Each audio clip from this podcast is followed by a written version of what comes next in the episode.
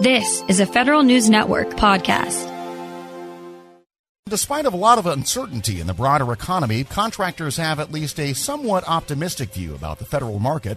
That's thanks in part to a big influx of federal spending initiatives since the start of the pandemic. But vendors still see big challenges on the horizon, including increased competition and new demands to comply with federal regulatory requirements. Those are some of the findings from Deltek's annual Clarity Study, which surveys hundreds of government contracting leaders each year. Dan Fiorentili is Senior Product Marketing Manager at Deltek, and he joins us now to talk more about the findings. And, and Dan, let's start at the the very high level view of um, of what this year's study actually tells us about how companies are feeling. Let's start with uh, your your confidence index. What does that tell us about how companies are feeling about the market and, and compared to past years and some of the reasons behind that. Yeah, so this year's confidence index, I'll, I'll unpack uh, a little bit of the methodology behind how we how we arrive at the sure. at that index score for you. But the index essentially it, it uh, measures the overall confidence that contractors have that they can grow their public sector sales over the next 12 months. So for those out there who haven't seen our index, it's it's measured on a scale of 0 to 200 and uh, obviously 0 is indicating kind of the lowest confidence level. 100 reflects kind of neutral confidence and then 200 would indicate the highest level of confidence. So for this year our confidence index score is 141.7. Um, and so that does represent a 1.1 percentage point increase compared to last year's score. So last year we were at a 140.1. But it's important to note a couple of things. This year's score is actually not the confidence score is not as high as it had been in the pre-pandemic years. So just as a for example in 2019, the score we got was 143. Uh, so I think uh, our read on this is that that score for for for this year uh, reflects that contractors are kind of feeling cautiously op- optimistic uh, in the face of, um, you know, what what's uh, a worldwide pandemic, um, a potential U.S. recession, uh, and then you know with the ongoing conflicts overseas and some of the some of the challenges um, attached to that. Um, so there's, I would say, there's still a fair amount of optimism heading into the year, but not quite not quite as high as in uh, previous years. And let's talk a bit about challenges. What what came across in this year's survey as some of the biggest ones that companies are facing this year? Yeah. So um, in terms of the top challenges, I think it's important just to just to say, I mean, the the government contracting industry, and this is reflected in the in some of the metrics in the report, has shown some pretty considerable resiliency uh, through the past two years. You have there's new government initiatives, there's legislation, there's funding sources that are providing a pretty healthy business opportunity despite overall turbulent uh, economic conditions. So I'd say, um, you know, our survey always does look back. Uh, in in in some ways, it it does it looks back into performance for 2021. It also looks ahead to the rest of 2022. Um, a lot of businesses told us that they outperformed their financial expectations and that they did better than they expected. So, for as a for example, there, uh, what was reported back to us was a 15% median profit profit margin, excuse me, and that's across all contractors, which was actually the highest in 10 years. So there was there there's certainly a lot of uh, positive things coming out of the report, but there's definitely, as you look through the, the results, some pretty key themes that are emerging, uh, and I'll just I just want to mention three of those sure, here right yeah. at the top. The, the, one of them being increased competition. So, for example, one in three respondents told us that they're perceiving increased competition as a as a critical challenge in 2021. Uh, we're also seeing labor and talent challenges that are, you know, talent shortages, the Great Resignation. Uh, these seem to be impacting nearly every department, and so when we go out, we survey a number of different personas uh, business development leads and project and risk management leaders, financial leaders, a number of others, human capital leaders, IT leaders, and um, pretty much across the board, uh, we're hearing that those labor and talent challenges are, are showing up as major impacts. And then the final theme is just just like complicating factors, things like supply chain uh, challenges, managing the distri- a distributed workforce, and then you know new compliance requirements that have emerged are kind of becoming ingrained as kind of realities to doing business in in uh, in 2022. On that distributed workforce point, I, I, found that a little bit interesting, even even taking your point that that some of this is a little bit backward looking. But it was interesting to me that companies, even a couple years into the pandemic, are still kind of struggling to get their arms around how to how to manage the new realities of this workforce. Can you expand a little bit on, on what they told you the specific challenges they're facing workforce wise are? Yeah, so I think on the talent side, what we're seeing is the, those talent shortages popping up. Well, what does that mean, and what are they going to do about that? I think what what the what the survey told us is that a lot of contractors are looking to update their hiring and their retention practices. The on the IT side, for example, as a for example, we we heard talent gaps are kind of a top challenge for coming into the year. You know, again, we're we're seeing that across the board. Uh, but I think that it's what we're seeing is that contractors need to and are starting to get creative. I think this is good news about you know how they backfill, how they account for some of the departures that are happening. And so, you know, it's pretty clear that companies are, are they're willing to invest in finding and acquiring top talent, but they're trying to be selective about how they do so and how they deploy those funds to do so. So, as a for example, uh, human capital specialists indicated that one of the things they're looking to do is actually increase incentives among their existing employee base. So just going tapping their existing employee base uh, for referrals. 49% of those we surveyed told us that that's a top initiative for them. Um, there's a lot of companies, 47% told us that they're hiring new leadership. Uh, another 45% told us that they're um, looking to hire more recruiters.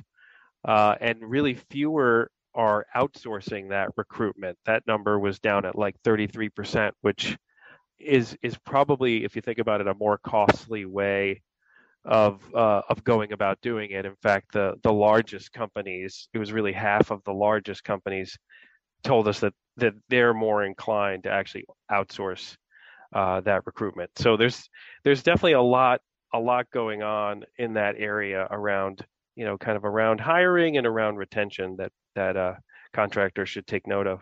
Yeah, and one of the, one of the other things that came across in the report is um, finding new IT talent specifically, as as you kind of as you mentioned briefly a second ago, is is one of the biggest challenges in the IT space there, which I think is directly connected to another section of the report that talks about regulatory requirements. Some some of that challenge and that that demand to hire good IT folks is driven directly by requirements like CMMC, right? Yeah, absolutely, for sure. Um, one of the things that we have in this year's report is, you know, and and the question there is like, well, you know, what do businesses need to do to implement those CMMC requirements and to properly address all the new all the new regulations? We actually heard in this year's report, the majority of companies is 59% acknowledging that CMMC requirements uh, do apply to their business, which is which is good to hear because it's it's coming and and contractors need to be prepared for that.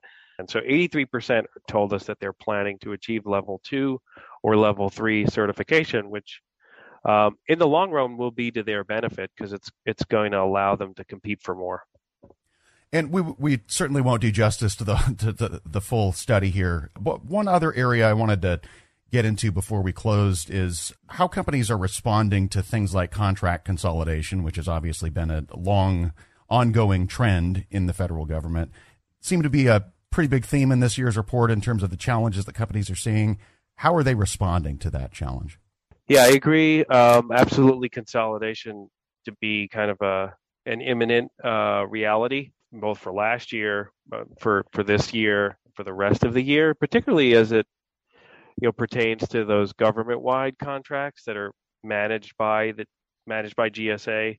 Uh, we actually did ask specifically around um, around contract consolidation. Uh, we asked for firms to identify, you know, given all the consolidation that's out there, what are your top you know kind of capture priorities, and we uh, we have some pretty interesting results around that.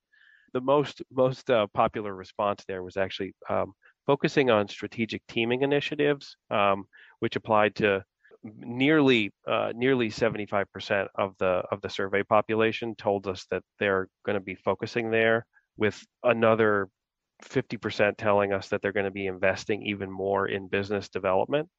What was notable there is that small and medium sized companies uh, were really driving the tendency to lean even more heavily on teaming whereas the the larger size companies uh, told us that what they're going to have more faith in is just making kind of broader investments overall to business development. So the that contract consolidation is something that we're going to continue to be uh, continue to be tracking here. Dan Fiorentili is senior product marketing manager at Deltek. We'll post a link to this year's Clarity survey at federalnewsnetwork.com slash Federal Drive.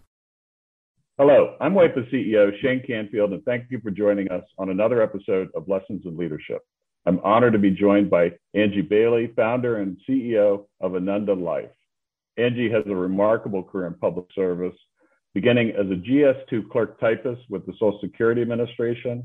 And over the next 40 years, Angie steadily worked her way up through the government, ultimately becoming the Chief Human Capital Officer at the Department of Homeland Security. She's been recognized with presidential rank awards by two administrations for leadership, innovation, dedication, and commitment to the country.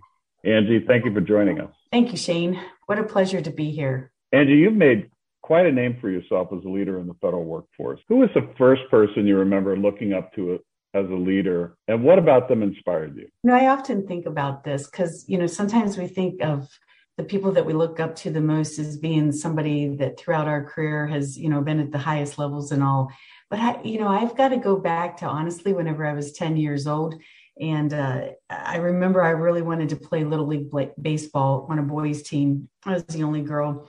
And interestingly, it was the women who would keep saying to me that no, I couldn't play. And then one day, whenever I was there to sign up yet again, uh, there was this guy, his name was Delbert Beiser. And uh, I remember he had like red hair and he had wad of tobacco in his mouth and greasy overalls and everything. And he said, You know, I'll take her. I'll take her on my team and you know just looking back on that there's so many leadership lessons and things that i just really admire about him and actually i thought about throughout my entire career he took a chance on somebody he didn't know. He um, put aside whatever conscious or unconscious biases that he might have had about having a girl on a team. He treated me the same. Uh, whether you know if i wasn't performing i got benched just like the boys. I got no special treatment and and and he was just really honest with me and he just included me in everything. And so looking back on it uh, you know really it was delbert Beiser, our local mechanic in our little small village that was i think my inspiration for going on to i hope become the leader um, you know that that i wanted to be i'd say half of the guests on this podcast have had similar stories where they reach back to either childhood or young adulthood. And I and I think as leaders, it's really incumbent upon us to keep that in mind that that what we say and do at, especially in the younger ages, really can have a lifelong impact. How would you describe your leadership style, and and how's that developed over time? I would say that the one word that describes my leadership style is that I care. Um, I guess that's more than one word, but I care. Uh, I, I've always cared about the mission. I've always cared about the people. I've always cared, you know, about making sure that that they had what they needed or that they were developing the way, uh, you know, that they aspired to develop. And I tried to take this approach of not treating people the way I wanted to be treated, but instead treat people the way they wanted they want to be treated. And I think that that really kind of developed over my career. You know, I started out just like most leaders do where it's very results driven it's all about the bottom line you need to make sure that you get everything accomplished because you know that's what everybody's looking for the goals the metrics etc but i think as you mature and you go along you start to to your point you draw back on those early childhood days or early adult young you know whenever you're a young adult and you say you know i think that there's a little bit more to this than just the bottom line. And so over time I really began to, I, I think, see a much bigger picture and the entire ecosystem, if you will, and how the people themselves fit into all of this. And that ultimately, at the end of the day, it was all about the people. And so I, you know, I think my my maturity allowed me to then shift and focus more on the people than than so much on results and bottom line. You've been recognized with two presidential rank awards, two different administrations. You founded your own company. Tell us a little bit more about your background from the beginning and, and how did that lead you to where you are today? Well, you know, it's kind of interesting, like you said, that I started out as a GS2 of Social Security Administration. I mean, what I really wanted to be was a criminal prosecuting attorney. It's that's that was absolutely my dream. I sometimes joke and say what I really wanted to be was a mafia don, but that wasn't going to work out. So, you know, had to be a criminal prosecuting attorney. But, you know, I had to get a job to pay for college. I, you know, it wasn't in the cards that I was going to be able to go to college without a job. So I applied at the Social Security Administration, or I'm sorry, at the unemployment office. And lo and behold, I got a job at Social Security. I didn't even know it was federal, to be honest. Uh, from there, I went to the Department of Defense and I found this, this career field called labor and employee relations. And honestly, it was as close as I was going to get to being a criminal prosecuting attorney. I didn't go on to be a, a, criminal prosecuting attorney, but I went on courtesy of Department of Defense to get both my bachelor's and my master's in leadership because the whole study of leadership I just find incredibly fascinating. Um, you know, from hi- historical to current current times, I just it's just something that's just really fascinated me, and so I just I would say I'm a lifelong learner of leadership. And then I would say some of the other things that got me maybe where I am today is I never really said no to anything. If people asked me to take on a new challenge, even if I wasn't sure I was going to be successful at it, I would say, you know what, not sure this is going to work out, but more than happy to give it a try. And it always worked out. But I think giving things a try and just not saying no to opportunities uh, is what really led from one position to the next. I feel like I was always rewarded for just stepping in or stepping up and taking on the challenges that sometimes no one else wanted to do. Angie, thanks so much for joining us today. Oh, thank you, Shane. It's such a pleasure. I, I really appreciate you giving me this opportunity. Thank you. This has been the Lessons in Leadership podcast. I'm CEO of WEPA, Shane Canfield. Looking forward to talking to you next time.